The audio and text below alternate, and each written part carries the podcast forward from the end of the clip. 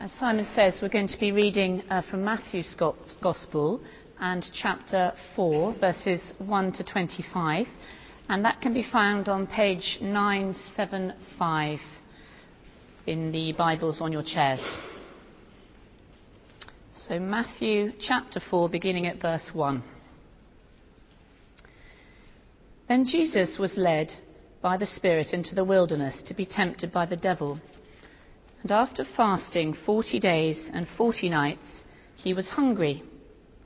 And the tempter came and said to him, If you are the Son of God, command these stones to become loaves of bread. But he answered, It is written, Man shall not live by bread alone, but by every word that comes from the mouth of God. Then the devil took him to the holy city and set him on the pinnacle of the temple and said to him, If you are the Son of God, throw yourself down, for it is written, He will command His angels concerning you, and on their hands they will bear you up, lest you strike your foot against a stone. Jesus said to him, Again it is written, You shall not put the Lord your God to the test. Again the devil took him to a very high mountain and showed him all the kingdoms of the world and their glory. And he said to him, All these I will give you if you will fall down and worship me. Then Jesus said to him, Be gone, Satan, for it is written, You shall worship the Lord your God, and him only shall you serve. Then the devil left him, and behold, angels came and were ministering to him. Now, when he heard that John had been arrested, he withdrew from Galilee, and leaving Nazareth, he, he went and lived in Capernaum by the sea, in the territory of Zebulun and Naphtali, so that what was written, what was spoken by the prophet Isaiah might be fulfilled. The land of Zebulun and the land of Naphtali, the way of the sea, beyond the Jordan, Galilee of the Gentiles. The people dwelling in darkness have seen a great light and for those dwelling in the region and shadow of death, on them a light has dawned. From that time, Jesus began to preach, saying, Repent, for the kingdom of heaven is at hand. While walking by the Sea of Galilee, he saw two brothers, Simon, who is called Peter, and Andrew, his brother, casting a net into the sea, for they were fishermen. And he said to them, Follow me, and I will make you fishers of men. Immediately they left their nets and followed him. And going on from there, he saw two other brothers, James the son of Zebedee, and John his brother, in the boat with Zebedee their father, mending their nets, and he called them.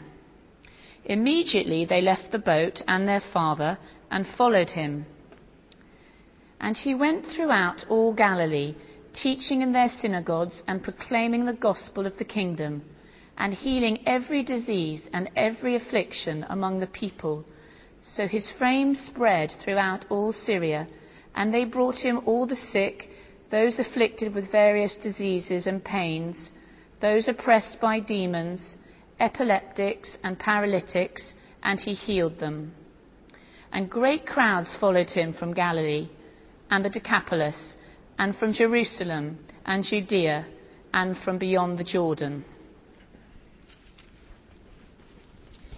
Thanks very much, Fiona, for reading to us. Do please keep your Bibles open there on page 975 as we look together at Matthew 4. Let me pray for us before we do that.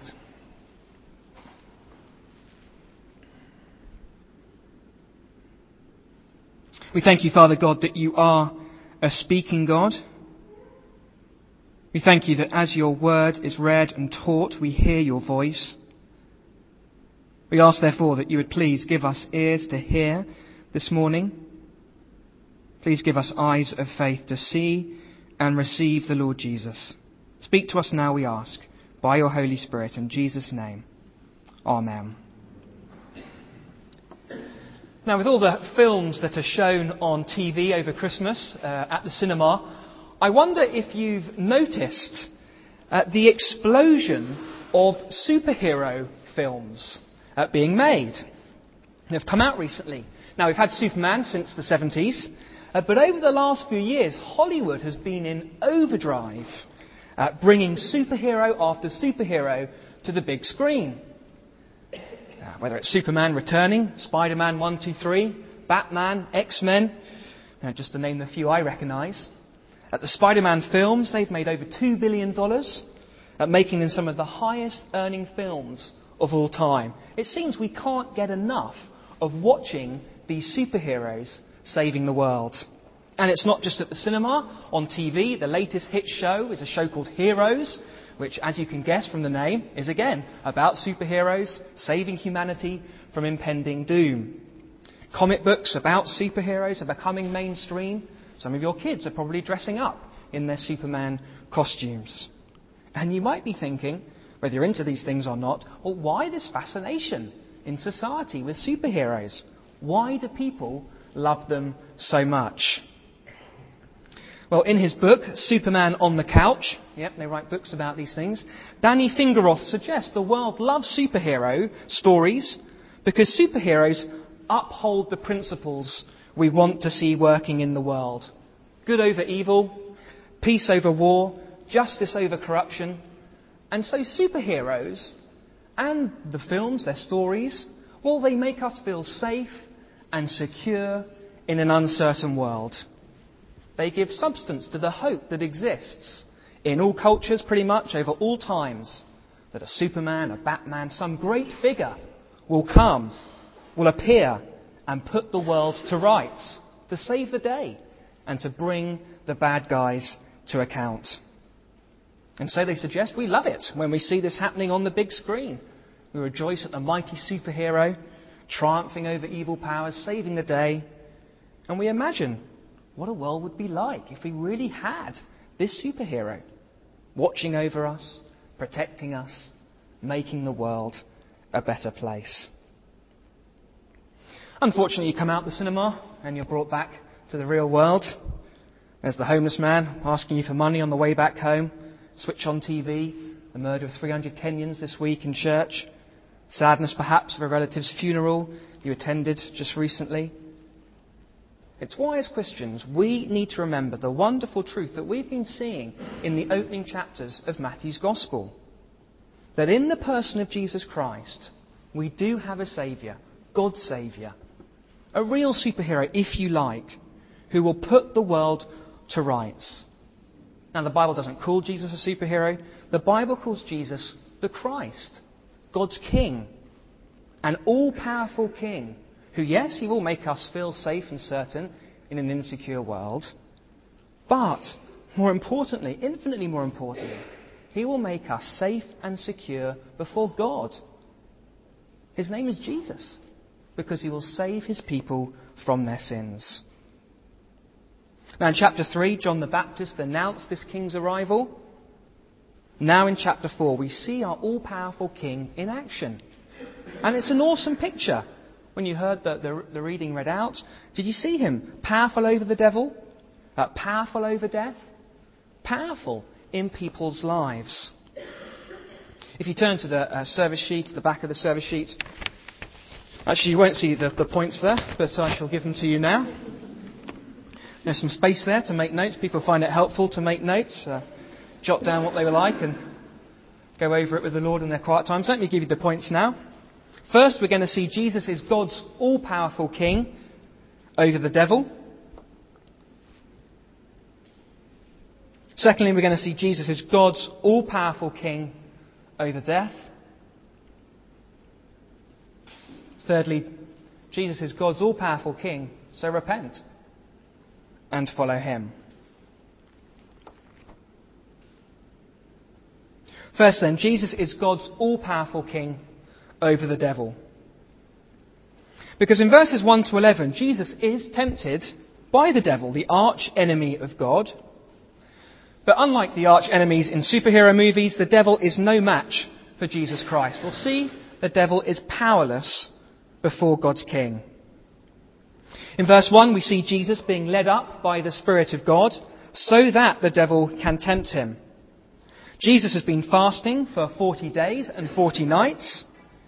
So you can, well, I'm not sure about you, but I'm pretty hungry in the morning if I haven't had my two Weetabix. Imagine Jesus here, 40 days, 40 nights, no food. And knowing this, the devil tries to exploit it. Verse 3. And the tempter came and said to him, If you are the Son of God, command these stones to become loaves of bread. Come on, says the devil, you're hungry. You've not eaten for 40 days. Since you're the powerful Son of God, why not make some bread for yourself? God did it for the Israelites. Why not do it for yourself? But Jesus knows better than to doubt God, uh, to doubt his provision, to take matters into his own hands. So he replies with a quote from Deuteronomy Man shall not live by bread alone, but by every word that comes from the mouth of God. This quote recalls Israel's own testing in the wilderness when God miraculously provided bread for them from heaven. Jesus has learnt from Israel's past mistakes. He knows that God will provide for him too. Jesus trusts God. He trusts God to provide him with everything that he needs. And so the devil, well, he can't tempt Jesus to take matters into his own hands. The devil is powerless against him.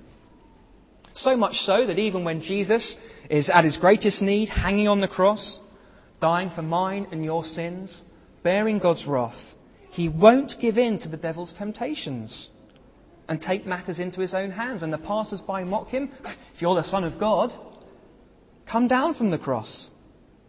No, Jesus won't give in because his trust is firmly in God's care and provision. We see the same thing in the second temptation. So the devil takes Jesus up to Jerusalem, onto the holy temple, and says, verse 6, Well, if you're the Son of God, throw yourself down. For it is written, He will command His angels concerning you. And on their hands they will bear you up, lest you strike your foot against a stone.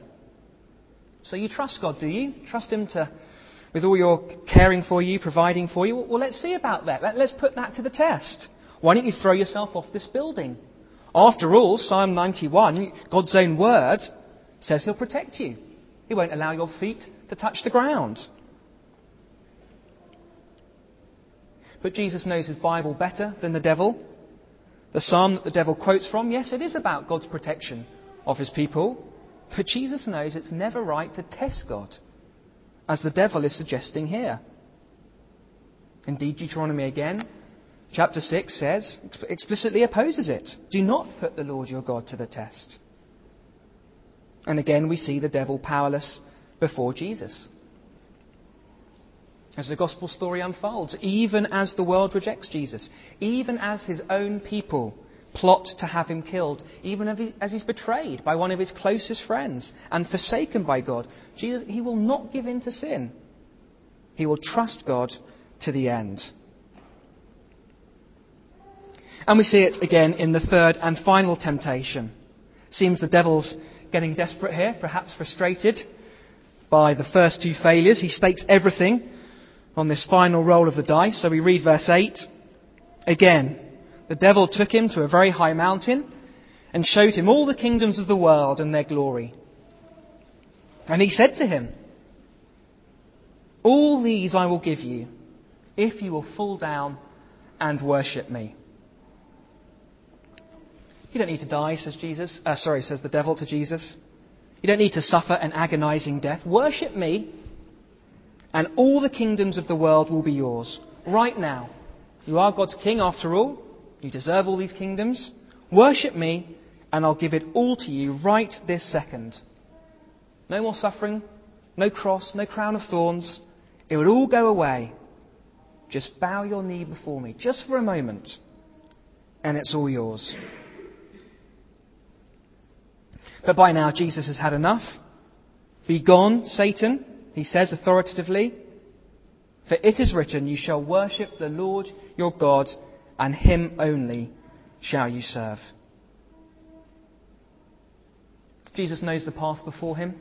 There will be no shortcut to glory. The path to glory is worship of God alone. So Jesus commands the devil to leave, and he leaves. He's powerless before him, even submits to Jesus' command here at the end. Now, I hope you find that these are great verses for us as Christians to read as we see our King in action. Powerful enough to face up to the devil and win, powerful enough to resist temptation and sin. Someone who will not be deflected from the path set before him, even though that path will lead to his death. Chief priests try to deflect him. Come down from the cross, oh yeah, then we'll believe in you. Even his close friend Peter tried to deflect him. And we know how he replies Get behind me, Satan. Jesus will not be deflected from his God given mission. And we know how the story ends with darkness covering the land as Jesus dies on the cross. Bearing God's anger at our sin, dying the death you and I deserved. And it's only because of Jesus' power over the devil that he could do this, that we could be forgiven, that we could be safe with Jesus for eternity. Praise God then for Jesus. Praise God for our all powerful King, the one who is all powerful over the devil.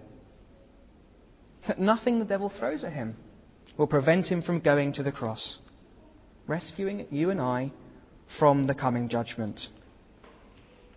Remember what we saw last week in chapter 3? There were strong words, weren't they, last week? The wrath to come, the unquenchable fire of hell. That would have been the destiny of all of us if it weren't for Jesus Christ. If Jesus had failed against the devil here in chapter 4, Jesus had given in to sin, if he'd wavered from God's will, it would have all been over. God's salvation plan destroyed, you and I spending an eternity in hell. But he didn't. Jesus is all powerful over the devil. And if we'd been there in the wilderness, would we have been able to withstand the devil's temptation? Well, of course not. No way. But doesn't this make you all the more thankful and awestruck with Jesus? Because he's not weak like you and I. He is not weak like God's people, Israel, who, who failed in their wilderness testing. Jesus is strong. He's powerful over the devil, powerful enough to resist temptation, powerful enough to overcome the devil. Even superheroes have their flaws and weaknesses. Put some kryptonite before Superman, he crumbles, doesn't he? Not Jesus. No weaknesses, no flaws, perfect through and through, God's all powerful King over the devil. Secondly, and more briefly, Jesus is God's all powerful King over death.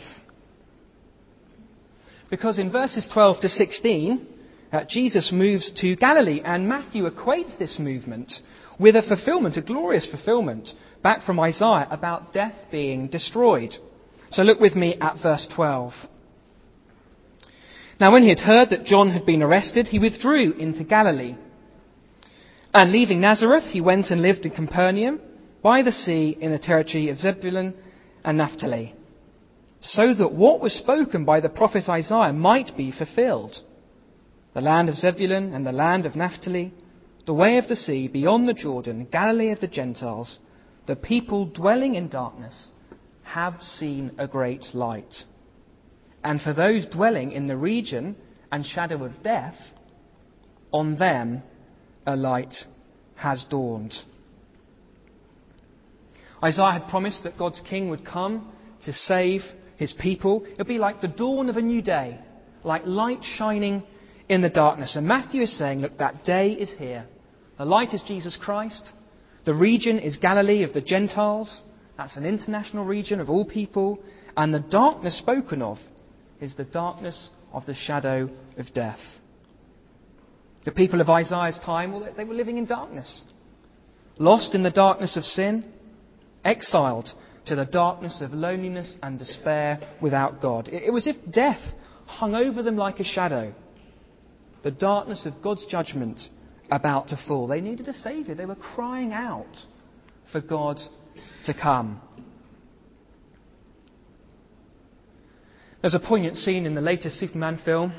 Yep, there are poignant movies, moments in these movies, where Superman he turns to Lois Lane, the reporter, and says, "Look, Lois, I know you wrote that the world doesn't need a Saviour. But every day I hear thousands of voices crying out for one. This is true for the world of Isaiah's time. It's just as true for the world we live in today. People then, people now, are lost in the darkness of sin. The shadow of death hangs over them. They need a Saviour. And gloriously, we have one. This is what Matthew's saying in these verses. Here is the light shining in the darkness. God's King has come, powerful over death, powerful enough to, to remove this shadow of death that hangs over us, to give us life, eternal life, so that we no longer need to fear death, no longer need to fear God's judgment.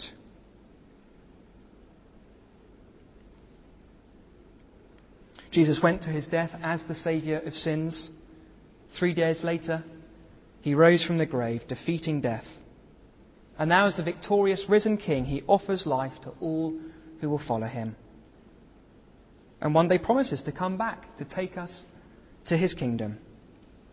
And if you want a picture of what living in this kingdom's like, just glance across to verses 23 to 25.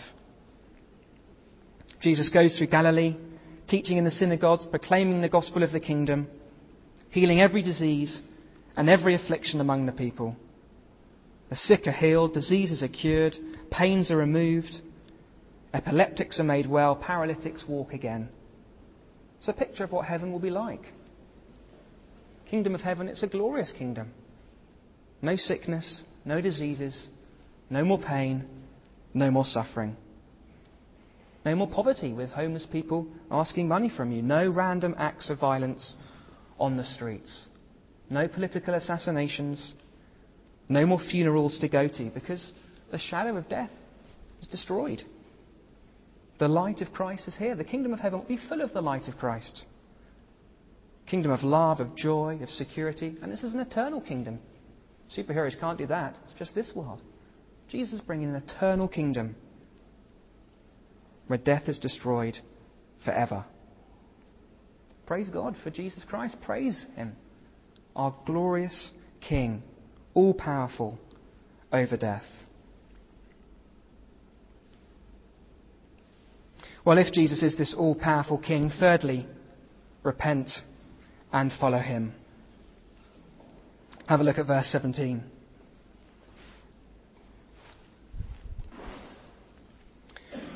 From that time, Jesus began to preach, saying, Repent, for the kingdom of heaven is at hand. It's exactly the same message we heard from John the Baptist last week. The light of God's kingdom is coming, it's dawning. Repent. Come into the light, escape the darkness, turn to Christ, repent of your sins. And in verses 18 to 22, we see two sets of brothers do just that. First, Simon and Andrew. Uh, Jesus calls them, Follow me. Verse 20 Immediately they left their nets and followed him. See it again with James and John. Jesus calls them, verse 22. Immediately they left the boat and their father and followed him. It's quite a turnaround, isn't it, for these four brothers? A complete turnaround in their priorities as, as they put Jesus first in their lives. First above their careers, just leave their nets. First above their families, leave their father. First above others' opinions of them. This is what it looks like to repent and follow Jesus Christ. It's putting Him first. Jesus first in your life. And given the powerful King that He is, powerful over the devil, powerful over death, powerful enough to save from judgment, give eternal life, why wouldn't you put Him first? It would be foolish not to. He is God's all powerful King, so repent. Jesus says it. Repent. Follow Him. And there's a wonderful promise for those of us who have done that. Did you see it there in verse 19? Follow me, says Jesus, and I will make you fishers of men. Follow me, says Jesus, and you won't just catch fish, you'll catch people. You will catch people for the kingdom of heaven. How exciting is that? being used by God to rescue people for heaven. Now, I imagine most of us find the idea of sharing our faith with, with Christ uh, timid, with others, sorry, about Christ, intimidating, it can be scary, it can be difficult. What will they think? And what will I say? What if I can't answer their questions? I don't know enough? And Jesus says, Look, don't worry. I'll show you. I'll help you. I'll make you fishers of men. Did it for the disciples here. He'll do it for us uh, today. Verse 19, it's not, a, it's not a command, it's a promise. It says, Follow me, and it, it will come true. I will change you, I will help you. It's a promise. So do claim that promise.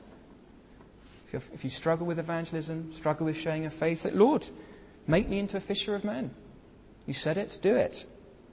Lord, give me these opportunities to share my faith. Lord, help me to explain the Christian faith clearly. Give me boldness to catch people for heaven.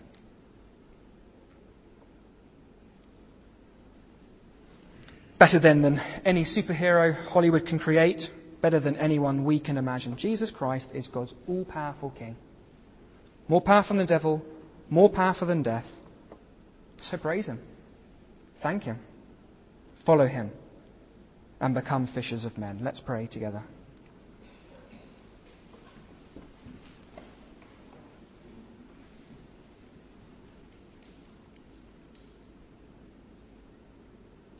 Father God, we praise you afresh this morning for the Lord Jesus. Praise you for the Almighty King that He is, powerful over the devil, powerful over death. Praise you for calling us into your kingdom.